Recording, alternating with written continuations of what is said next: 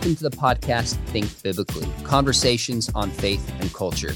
I'm your host, Sean McDowell, professor of apologetics at Talbot School of Theology, Biola University. And I'm your co host, Scott Rae, Dean of Faculty and Professor of Christian Ethics, also at Talbot School of Theology, Biola University. We're here with a guest today that we have wanted to have on for a long time. You will recognize his name and his work. J. Warner Wallace is a speaker all around the world. He has written a number of best selling books, and perhaps the one he's most well known for is Cold Case Christianity. He's an adjunct professor at Talbot School of Theology in the Apologetics program. Jim, thanks for joining us. I'm glad to be, but you know, of course, the one I want to be most well known for is the one we, we just wrote together. So, so the next generation, we'll, we'll, talk about that later in the, in the podcast. But I just, yeah, of course, I appreciate you having me on. You bet. Well, let me start before we get to the book you have a, a remarkable convert, conversion story to the Christian faith, going from a staunch atheist to a Christian apologist. Can you tell us a little bit about that journey? You know that that expression seems so trite, right? Or so so kind of like standard fare, you know, staunch atheist. But but I was just not somebody who was raised around any Christians. I just didn't take it. It really didn't didn't it even dawn on me that it was unusual. I didn't know anybody who was a Christian growing up, and I was 35 before I really even gave it a second look. I, I, a lot of the cops I knew, I mean, most of the cops in my agency, I was working in a backroom position, we call it. It's an undercover position. It's our crime, uh, crime impact team. So I was just watching bank robbers and, uh, you know, different kinds of robbers and sometimes murder suspects. We would be the surveillance team they would put on these guys. And so I was doing that for, for about two years. Uh, when my wife said, you know, our kids are, are now almost ready to go to school. They're like late preschool. And should we uh, start going to church. I thought, but you know, we had been together by this time probably about 18 years. And I said to her, I said, um, well, I, I, was surprised, if I'm honest with you. I didn't um, didn't really see that coming uh, because we had never it had never been a, an issue for us, and we had never talked about it. But but I thought, like my dad, who's a very committed atheist, uh, if you want to go to church just to develop some skills or to um, you know, learn a, a, moral worldview. I mean, my dad is the kind of person who, even now as a non-believer, is fully supportive of anyone in his family who would be anything. I mean, if you were a Buddhist or a Mormon or a Christian, he wouldn't care as long as it was teaching you uh, the values that he thought. He, he would far rather live in a world, in a country in which Christianity is the major influence than in a country in which it's not. And I was the same way. So I was willing to go as an atheist, and I would have been happy to go for the next 20 years as an atheist. But, but as I started to listen to what the pastor had to say that first time we were there, you know, the first time I'd ever been in an evangelical church, um, I'd been there for like, you know, funerals, but that was about it. And, and so I'm sitting there listening to this pastor, and he's talking about Jesus as though, number one, he really lived. Uh, number two, he was super smart, the smartest man who ever lived, and, and he preached a bunch of messages that became the foundation for Western culture. And I thought, is that true? Um, and I was willing to, to buy a Bible really just to read the red letter teaching of this ancient sage. And that's that's how I started. You know, I just I bought a Bible, a Pew Bible. I didn't want to spend a lot of money on it, and but I had a skill set in place. By this time, I I was probably the the go-to interviewer on our team, maybe the go-to interviewer on the entire department, um, because I was doing so many jail interviews. Um, because I was working in an under, undercover position, and a lot of times you would get information from people who are in custody you can use, and but that means you're constantly talking to people who are in custody, and you learn a certain skill set, um, and that forensic statement analysis skill set is what I applied to the Gospels when I first started reading them, and um, that was ultimately what intrigued me about Jesus as a historical figure and what started this investigation that ultimately, um, you know, you don't get to believe in by simply determining that this is true. You just get to believe that. But ultimately, I did get to believe in and uh, became a Christian. So, Jim, it, it sounds like, from, from what I understand, you sort of defaulted to atheism just because you weren't exposed to a whole lot of other options growing up. Would that, would that be fair to say? Well, and well, uh, it was kind of worse than that. So I, I, hate to use that kind of angry atheist term, but if you talk to anybody who knew me at the age of 34, um, they would tell you that's what I was because I was so uh, mean spirited toward the few people I knew who were believers. I, my mom is a cultural Catholic. So she's the kind of person who would, uh, you know, Christmas, Easter, but at the same time, she wanted me to, to, to look at it seriously, um, even though she didn't take it seriously. And so I was the kind of person. So I ended up, you know, uh, I refused to get confirmed as a Catholic. As a young man, I told her this is not true. This is false. This is fairy tale stuff. So early on, I had enough exposure to to Christianity through her, or to at least Catholicism through her, that I was had no interest in it. And and I had lots of folks growing up who, like, I had a professor, uh, a, a teacher in high school, who was Baha'i, and so he gave me. And I used to love to read the wisdom teaching of Baha'u'llah. I mean, it's very, very it's like fortune cookie kind of spirituality, right? But I mean, these are things you could certainly quote and put on, you know, put on uh, you know, cards, you know, and give to your friends. This was the stuff that was all true, ancient truths. But I didn't think that he was divine, or that there was anyone divine. There was no divine to, to be divine, you know, with. So, so I just uh, rejected all of it. Um, so I did have, but but yeah, the, the vast majority of people I knew were looking back at it, you know, my wife and I would always say, well, gosh, you know what? So and so was a Christian and so and so was a Christian. I wonder why they never told us, why they never shared that with us. But probably it was because um, I was antagonistic enough that it was they weren't comfortable. So it's probably my fault that they didn't um, share it. So anyway, so yeah, I had enough exposure that, that I just didn't think it was true. Um, and I didn't think anyone. And by the way, by the way, I, the few Christians I knew who were officers, and I, I can think of two right now that were officers um, that, that, were either uh, guys I respected, but um, they were not prepared to defend what they believed. And so, if I took an investigative approach make the way you might when you're making a case on, okay, this is a guy you think is doing bank robberies. Now I'm going to spend four days of my life, 24 7, sitting on this guy. Why should I sit on him? Give me four reasons why you think he's our guy. And then they'll make this a comprehensive case as to why. Don't worry, this is not a waste of your time. You need to sit on this guy because he's been doing bank robbers. Here's the four reasons why I know that's true. Clearly, they were short of having a case to file against him, but they, they were sure this is the guy. Well, if you ask them, give me four reasons why you think the New Testament is true. Well, they couldn't make nearly the comprehensive case they could for the bad guy. So I just felt like, well, if you if you if you know you know how to make a case, and if you can't make a case for that, why would I pay attention to it? And that's really where I landed for a long time. Jim, so your wife drags you to church. You go buy a, a, cheap Bible, didn't want to spend that much money to it, and start analyzing it. And I've seen this Bible, you kept it line by yeah. line going through it. Can you tell me what kind of questions were you asking of the text, and what surprised you that made you at least second guess your atheist assumptions? Well, right away, as I read through the gospel, I was surprised that they were going to be. I'd forgotten, you know, as a kid, you know, you, you, you know, my mom had been, I'd been there like for Christmas, I would go to her to, to the church or her, well, it was Catholic mass, but I didn't know really what to expect from the Bible because you, we hadn't we didn't own a Bible and we had no exposure to Scripture. So I was rather surprised to see how comprehensive the gospel accounts were. Before you get to the letters of Paul, I was encouraged that these appear to be accounts written by people who want us to believe those things actually occurred, that they either saw them with their own eyes or that they talked to somebody who saw them with their own eyes and that was really that was for me uh, encouraging because as I read through the four accounts, you know, it's clear they don't they don't they, they, they differ, and they differ sometimes in places where, where skeptics would say, "Oh, there you go, there's the problem. These don't line up."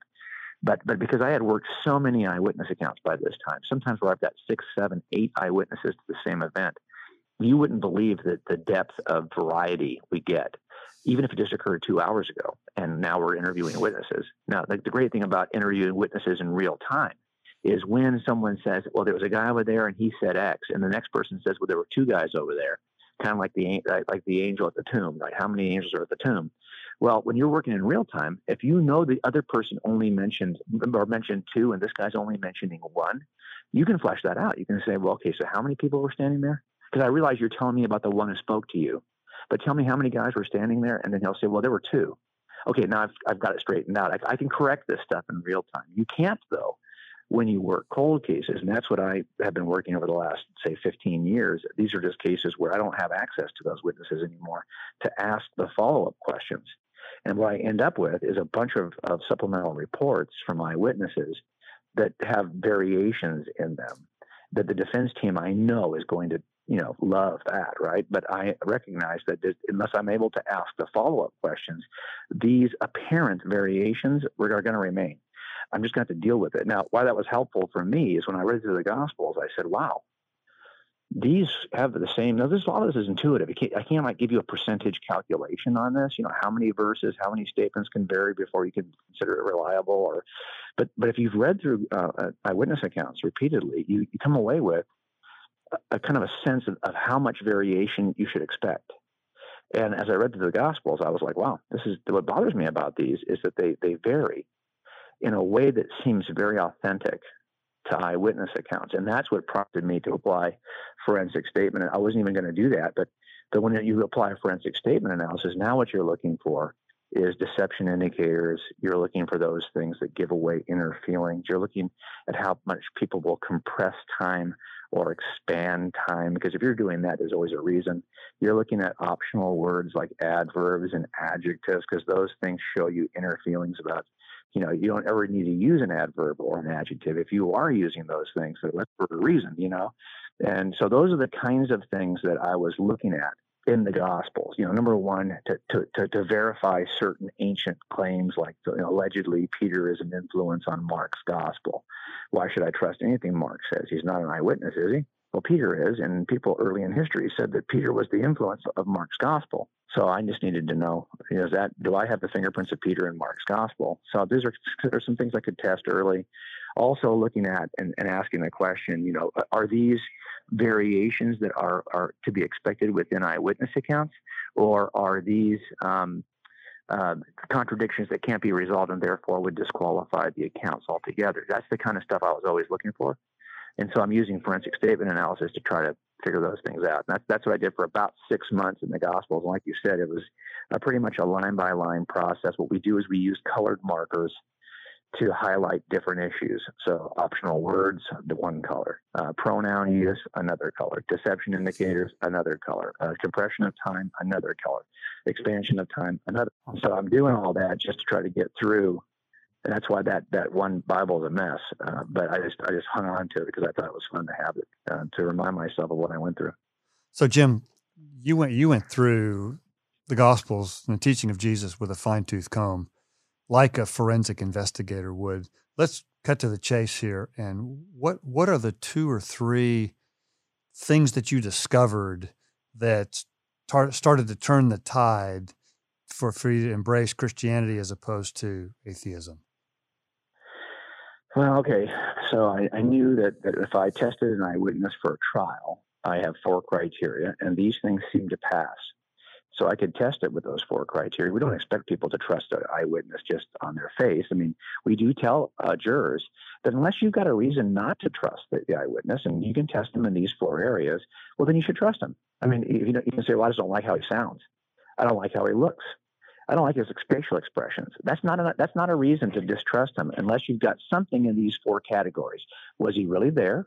Can you prove he was there or not there? Two, is there some form of corroborative evidence that would help you confirm his statements? Three, has he changed his statement over time or has he been consistent, honest, and accurate? And four, does he possess a bias? These are the four things we use. And as I tested the Gospels, you know, they passed the test in those four criteria. I think really what, what is most troubling for most skeptics and for me too is this idea that there are supernatural elements. You know, look, if you took out all the miracles and all you had were the daily travels and teachings of Jesus, no miracles, would anybody, anybody seriously question the veracity of those accounts historically, evidentially? I don't think so. I mean, I think that the, the thing that causes people to go, eh, this can't be good, this can't be true, are the supernatural elements. Really, it's a bias against supernaturalism that is at the root of so much skepticism, or at least vocalized skepticism. You know, there's other issues in my life and in the life of people who don't want to believe this is true that, to play in as well. But,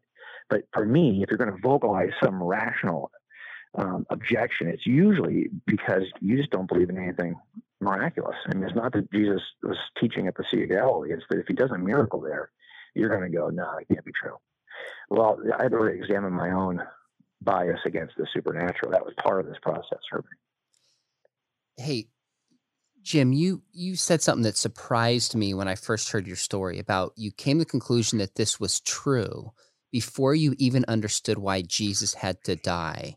Could you take me to the next step of actually understanding that, committing your life to Christ, and what that looked like in terms of any life change uh, for you personally?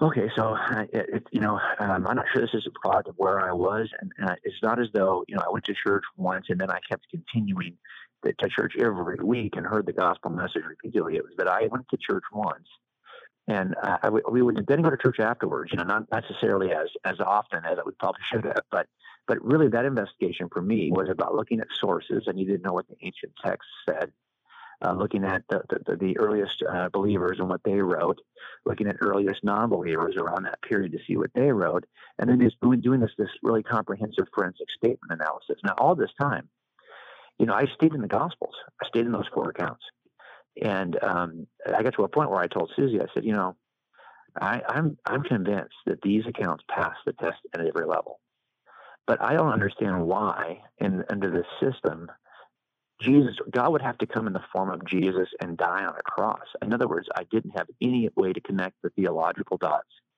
on on what what, what salvation was. So so I got to that place where I always talk about belief that belief that this account is reliable, belief that Jesus was who he said he was, and that's where I was short of the goal. And I tell people looking back at it that if you want to move from belief that to belief in, well, then stop reading the Gospels and stop reading the New Testament for what it says about Jesus and start reading it for what it says about you. But that I couldn't do that. I mean, I just was not able to do that until I first could jump this hurdle. This wall was between me and the gospel. And once I was able to knock it down, and of course I say I was able to, but you know God does this, right? He uses these mechanisms like the evidence from from, from Scripture uh, to knock down these barriers. He's calling you, right? And he's calling me. But I needed to get really, I think, more into the letters of Paul to connect those dots back to, uh, for example, I, I, only did so much in the book of Acts. I did a lot more in the Gospels than in the book of Acts. A lot of this time now, I shifted and I started looking at what the New Testament said about me and my need for a Savior. And by this time, I, I already trusted the New Testament, but I had to go through that six months or so to get there. And then I realized, I, I, so people always say, well, you can remember where you were when the light bulb went on. Not, not in terms of belief that, I mean, that was a longer process, but in terms of reading through Romans, I remember we were on surveillance in the city of Lomita, California. And I was working a guy, I think he was a residential burglar and I was not on the eye. I was on the perimeter because we have one guy who spent two hours watching the bad guy. If he's home, for example, doing nothing, although one of our team members is buried somewhere watching the front door of this guy's house, and the rest of us are all in different cars on the perimeter. So if Casey goes mobile, we'll know which direction to go. So I, you might have two hours where where the guy's not doing anything. He's just at home doing nothing. So you're just everyone's just sitting there. And I was reading through Romans and then in the First Corinthians, and I realized, man, this dude dude's talking about me, you know, and, and that the light bulb went on. And I realized that I had a real need that was met in the person of Jesus. So you might have belief that he, you know, Jesus claimed to be Savior and all the things he did and said are true, including the resurrection. But until you know you need a Savior, there's just a Savior sitting over there. And at some point, I realized and that that that he was there for me. So so I that's when I, I can remember where I was when I, that dawned on me. You know, Jim, I'm not sure a lot of people are aware of this, but uh, you were a youth pastor for a number of years. I'm curious, how did your experience as a cold case detective help you be a youth pastor? And what explains your passion for younger adults, students, and for equipping the next generation? Well, I know that I was pretty lame the first year that I was a youth pastor because I, I kind of forgot my way. You know, um, by that time, I was probably a Christian uh, too too soon. I mean, I probably shouldn't have been a youth pastor as as, young a Christian as I was, um, but I was already almost through a seminary at Golden Gate Baptist Theological, and I remember um, I was really lying. I was reading uh, authors who were youth pastor, youth specialists, who were far more artistic. And I have a background before I became a police officer. I have a bachelor's degree in design and a master's degree in architecture. And I, I really have loved working in the arts. I mean, I loved working in design. I'm a very visual person.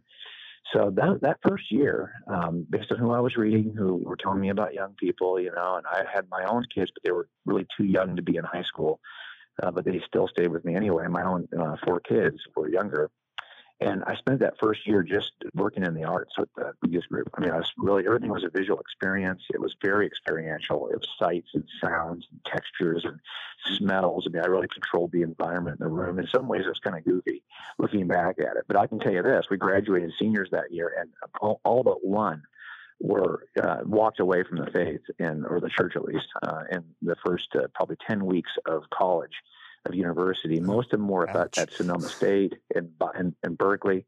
And at the end of that, I thought to myself, whatever I'm doing, it's terrible and it's got to stop. And so we shifted everything because I had forgotten pretty much how I had become a Christian and relied on kind of the thought at the time that I was reading and I read a lot of books at the time um, and uh, you know just kind of really uh, lost my way in terms of the evidential approach that I personally took. I just figured that's just me as a cop, right? I mean, the way you get guys like me in is this way. It's not for everybody. It's just my way in. Well, it turned out as we shifted toward that model that was more of a case making model, where we just rotated between teaching theology, apologetics, and behavior. And we designed every trip, every uh, curriculum set, every uh, scope of study was in one of those three things, we saw incredible results in the lives of young people to the point where they were voluntarily willing to abandon all of the kinds of camps and activities that we used to do. You know, we did so many board all, all, all the fun, all the fun stuff, all the fun stuff, quote unquote. Well, we realized this this was the fun stuff. It was missions trips to Berkeley, it was missions trips to Salt Lake City, it was missions trips to downtown to Skid Row, uh, you know, working with uh, ministries that, that, that, that, you know, could kind of learn about social justice from a biblical perspective. I'm, I'm just telling you, it, it was a shift that opened my eyes to the stuff I knew all along, but I didn't realize that young people would be so animated by it. And when we saw that, we said, oh, wow, this is all we're going to do from now on. And, and that's what we did until, and my kids were probably 10 and 12, my oldest. So until they were through with, um, right, we stayed with those that group until they were at a, uh, at a high school. So we, we felt like um, we did some, you know, we had maybe five or six years there where we graduated students that we hope now are, um, you know, the kinds of kids who will go out and make a difference in the world. Jim, one of the things that amazes me about you is how many opportunities you have to write books, to travel, to host TV shows. And yet I came with you, I came to you with the idea for the book so the next generation will know and you agreed to write it with me. Now, I know some of that is our relationship, but I also know you have a passion about the next generation. So, why spend a chunk of your life writing this book? Why are you passionate about it? And what do you think makes it unique to parents, youth pastors, and those who care about the next generation?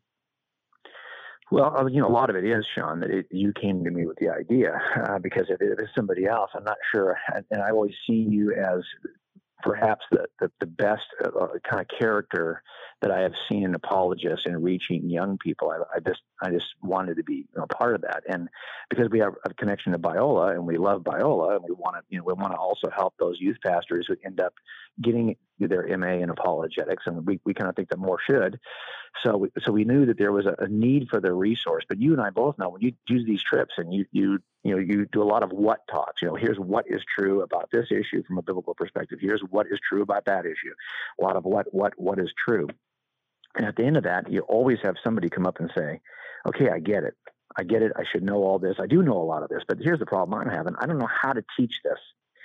So I knew there was a need for a how book, a how-to book, because there's so many. We, had, I mean, my all, all the other books I've written are all what books, and this is a how-to book, and I just think that's a that's that's an important shift that was missing, and and I also knew that uh, probably you know you probably have more uh, young audiences than anyone else in the country as an apologist, and and so you were seeing it um, I've I've seen it for years too, and we we both have a set of skills, both as pastors. You've been a Christian educator. We know, and you know, both, we're both parents. I just felt like, hey, we could probably have something to say. Now, look, for those who are listening, it's not because I was great at all those things. It's because I was terrible at some of those things for seasons, and it was out of the it's out of the the train wrecks of of, of things I know now that we shouldn't do. That's what pushes you, I think, to write something like this. You feel like, hey, somebody needs to warn somebody about these stupid things I've done. So, so a lot of it is just speaking from our own mistakes in those three areas. You know that that I think we can we can actually help the church now avoid those those problems. You know. Jim, one of the things I really appreciate about the book is toward toward the end, one of the chapters uh, about love explorers, uh, which you talk about uh, ex- exposing students, what I would call just throwing them right in the lion's den. Uh, you know, some of the some of the places where you take students to encounter ideas that are contrary to a Christian worldview. Uh, lots of people are afraid to do that. with students, particularly high school and college age students. Uh, what would what would you say to those who are who who get nervous about exposing students to some of these, you know, really out there, outside the box ideas that are contrary to a Christian worldview? Yeah, it's so true. Um, kids are not afraid. Uh, kids are courageous. Uh, young people are courageous. They want look here probably because they've been kind of seeing this stuff and hearing this stuff and reading this stuff for some time now, and maybe haven't even expressed it to their parents. So, so as parents, we feel like, hey, we're doing a good job of protecting our kids from these ideas. But if they haven't told us that they, oh yeah, you know, I read this online yesterday, unless it shakes them to the point where they're going to talk to us about it, we may not even know the ideas they've been exposed to. So if you're going to offer an opportunity to go address these these issues face to face, I think young people are like, yeah, I finally want to get an answer for that. So I'm willing to go and I'm willing to do that. And, and some of the crazy things we, did, I remember the first year we ever took, we do these theology um, trips where we, you get a great idea is to, to, you want to find the mecca of some other spiritual worldview. And we're close enough to Salt Lake City here in Southern California that we can get there in 12 hours. So we thought, hey, there's the mecca of Mormonism. Let's t- let's go there. if there was something else, if there was some other mecca, we'd have gone there. But this is where it was closest to us. So we decided to go to, to Salt Lake City and and it's a great opportunity to share the gospel with people who have a different view of the gospel. And so it's, it's a great refining trip. Well i can remember that first year a parent came to me and said i am not going to uh, let my my child go with you.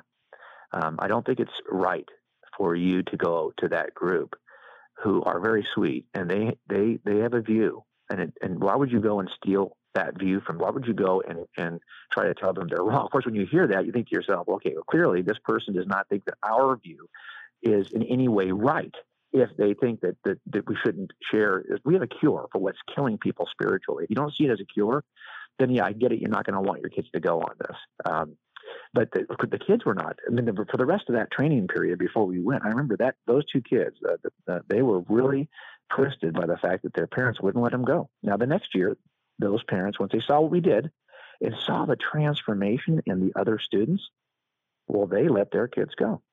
And then uh, about a year ago, I happened to see this uh, this mom in a class at Biola. She's now getting her master's degree in apologetics. Wow, I That's felt, great. Uh, wow, what a transformation, right? The mom who said no now gets it but it's because we took those trips. So, so a lot of this is, yeah, don't be afraid. Your kids are far more courageous than you are. That is, that's just what young people are, right? They're courageous. They do crazy things. Um, and I think that uh, we can we can use that that uh, that's a that's a quality of young people that we can actually use to our advantage to to to leverage it to do things that are transformational because those kinds of things we're asking them to do are the things you will remember the rest of your life. And if you're not courageous enough to start, it's that power of yes. I, I, I learn more as I get older. You know, the power of yes. If you don't say yes to certain things, you miss opportunities. The power of just saying yes to those kinds of trips is, is really it's striking. Jim, you and I have led probably four or five of those trips together, including one to LA that our friend Brett Kunkle set up for us to interact with Muslims. Yes. And the students always rise to the challenge and just walk away fired up. But I think the model is really one of the chapters in the book is you talk about the difference between teaching and between training. Teaching is in a classroom for a set of just skills and truths, but training is when there's a goal out in the front. You saw this in the police force, you see this with athletes. When there is something in the calendar, I have a fight in six weeks, a boxer starts training. So when you put on a calendar, right. we are going to Berkeley, we are going to Salt Lake City, then kids start training and really owning the truth. So that's just a wonderful yeah. model that you've written, you've talked about, kind of frames this book. And so thanks for coming on. Thanks for talking about it. I certainly want to encourage our audience to pick up a copy of So the Next Generation Will Know. It's really a handbook. I think you nailed it when you said this isn't just kind of a, a what book, truths people need to know, but what makes it unique for parents, for pastors, for youth pastors, mentors, grandparents, anyone who cares about the next generation here's some real practical things that you can do to help them build a worldview. So I think you're right that it, it fits kind of a unique niche. So thanks for coming on, your love for the next generation, and for partnering with us at Biola. Thanks to both of you. As you know, I feel like we're part of a larger team, so I'm just glad to be a small part of it. Thanks for coming on.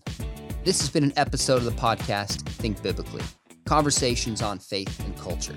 To learn more about us and today's guest, J. Warner Wallace, and to find more episodes, go to biola.edu forward slash think biblically. That's biola.edu forward slash think biblically. If you enjoyed today's conversation, give us a rating on your podcast app and share it with a friend.